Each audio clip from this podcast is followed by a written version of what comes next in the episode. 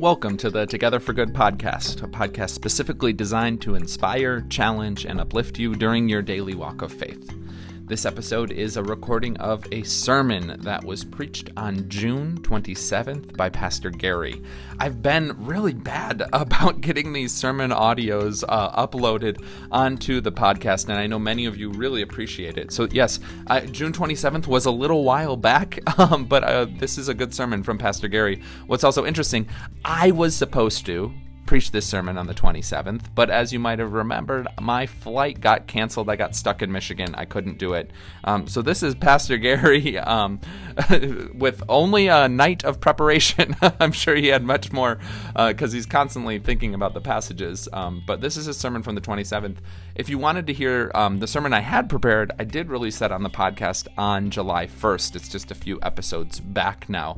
Um, but this is the one that was actually delivered here at Bethany. It's based on Mark chapter 5, verses 23 through 41. Here it is a sermon from Pastor Gary preached on June the 27th.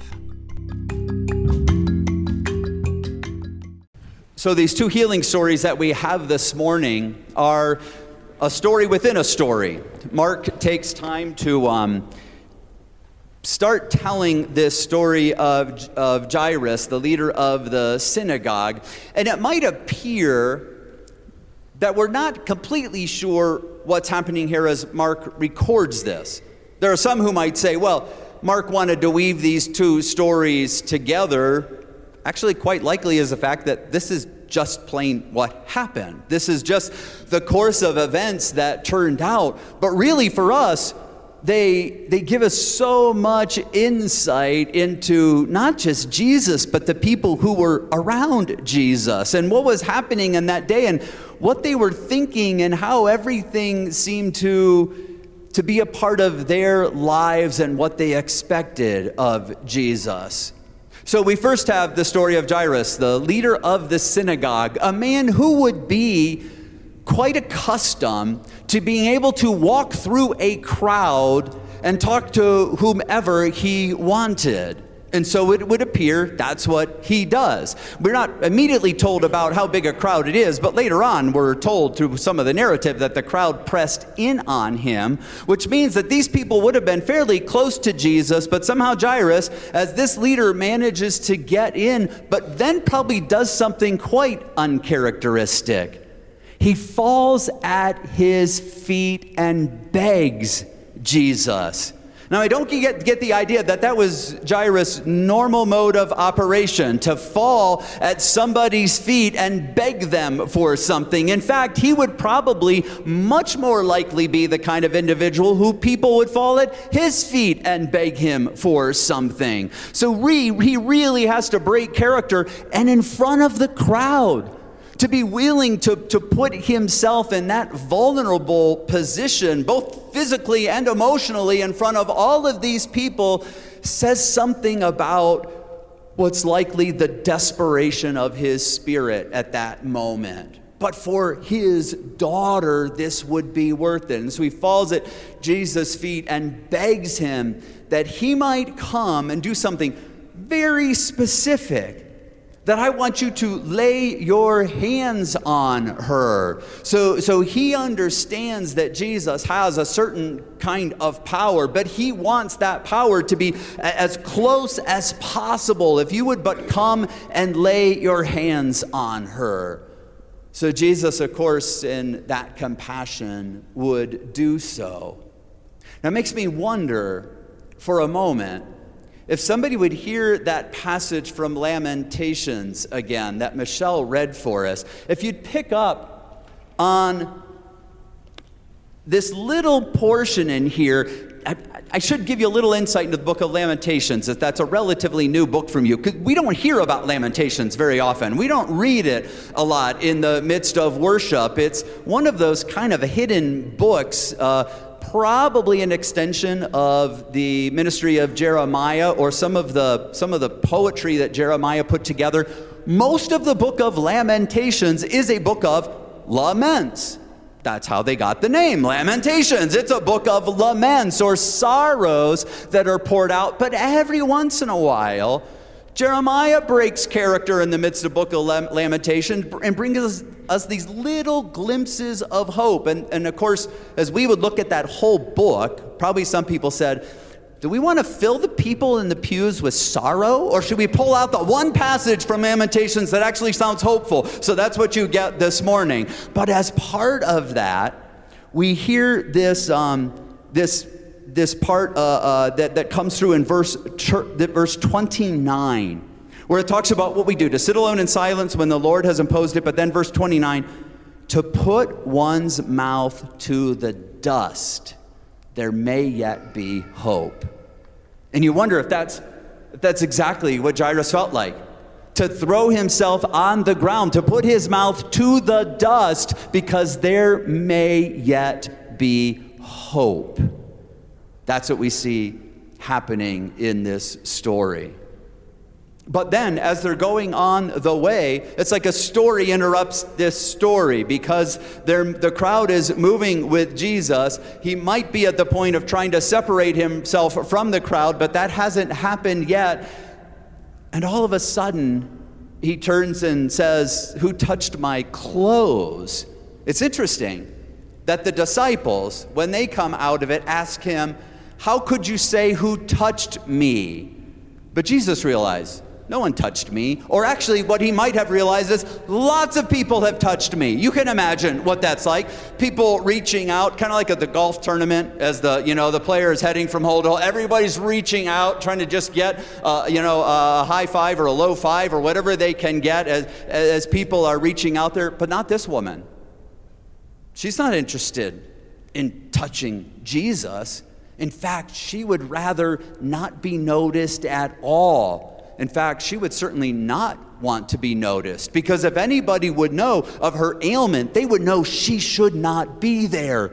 She should not be in the midst of a crowd because she would have been considered ritually unclean. She should not be there because anybody who touched her could now be considered ritually unclean.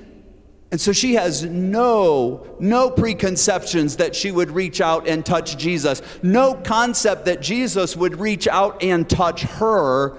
She merely wants to touch his garment, the, the fringe of his cloak. Or in that day, a rabbi might have actually worn kind of like what we would wear today a stole, and it might even have, like this one does, little bits of, um, uh, of, of tal, what are those things called? Somebody, tassels. Thank you, thank you. Yeah, that would, that would hang from it. I was going to say talons, but that's like that's, I think I watched Jurassic Park yesterday. Uh, but um, but tassels that would be coming off of that, and she would know that there's power in that symbol.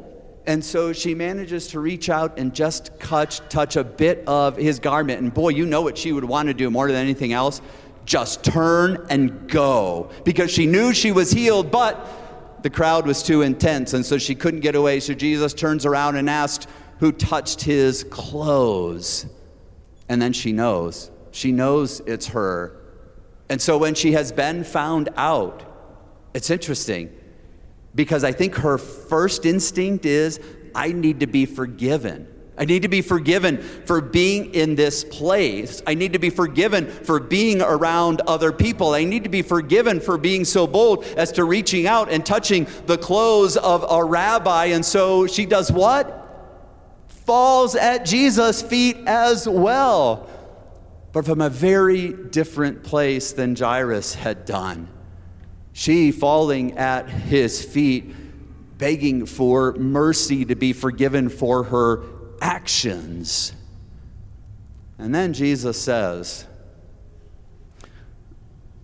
Does he describe her as daughter?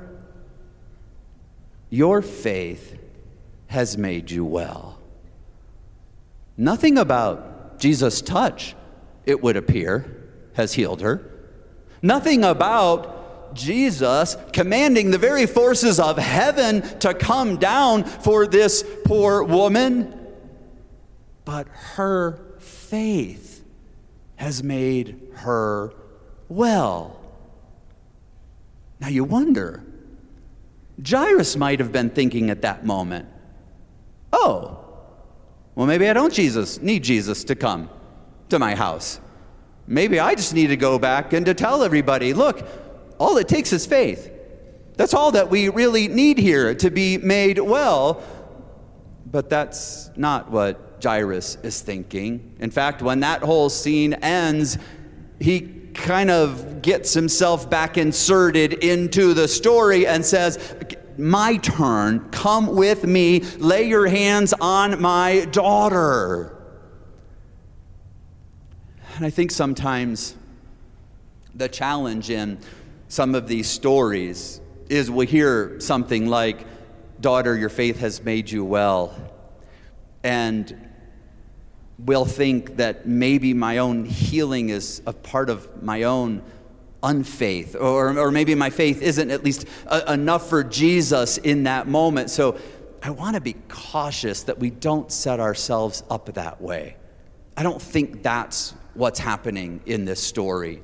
I don't think Jesus reaching out to a woman and speaking to her about her faith is in any way meant to imply that sometimes our faith is not enough when ailments don't leave our body.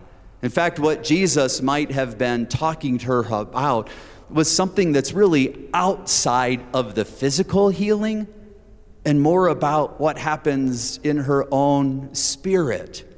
And I have seen people who have been ill for years and years and yet have a complete and healthy spirit in the midst of illness. Now, for this woman, for the purposes of what was going on in Jesus around that time, she was healed. But maybe more importantly, she just became more aware of God in her life in any case which doesn't appear to be then what happens when Jesus gets to the home of Jairus. When he talks to the people there about what can happen, the girl is just sleeping. They laugh at him, so he has to put them all outside because their spirit is not ready for what's about to happen here. And he goes into the room and he raises the little girl to life. But I wonder what was happening with those people. Because Jesus looked around at the woman in the crowd and very plainly talked to her in front of everybody. So everybody knew what was going on. But at the house of Jairus, he strictly ordered them not to say anything. Now, for us, we would say, why not? I got to tell you, I ever walked in somebody's hospital room and they said, Pastor, could you just lay hands on me? And I did, and I put hands on them, and they looked back at me and said, I don't know how to tell you this, Pastor Gary, but I know I'm cured. And they bring the doctors in, and all the doctors say, I don't know what happened here, but he's cured. I don't think the first thing I would be thinking is, let's not tell anybody about this. But I think what's happening in the crowd is Jesus knows they're not ready to carry this message in their spirit.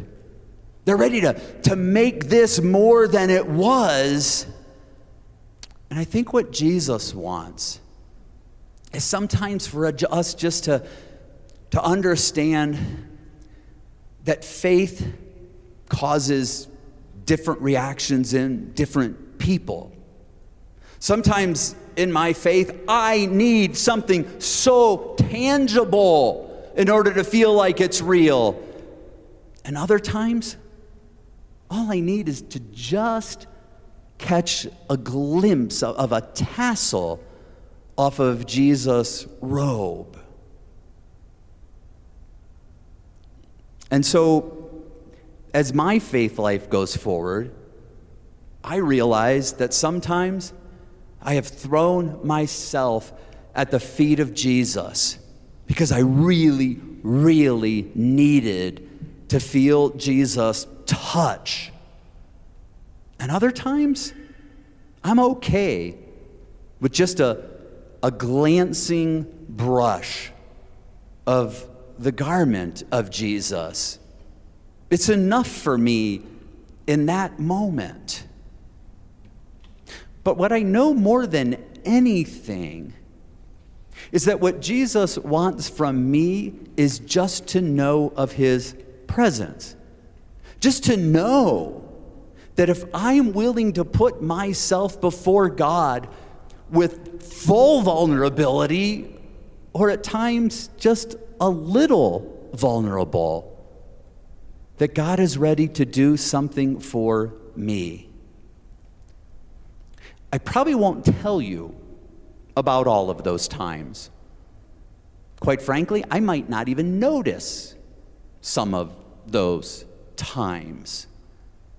What I do hope is that Jesus will somehow, within me, create an opportunity for me to say that, that Jesus is concerned about my faith.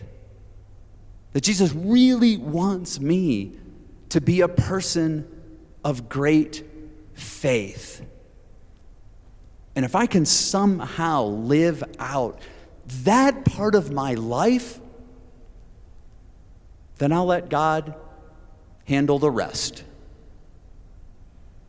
If I can somehow be a person of faith, then I can let God handle the rest.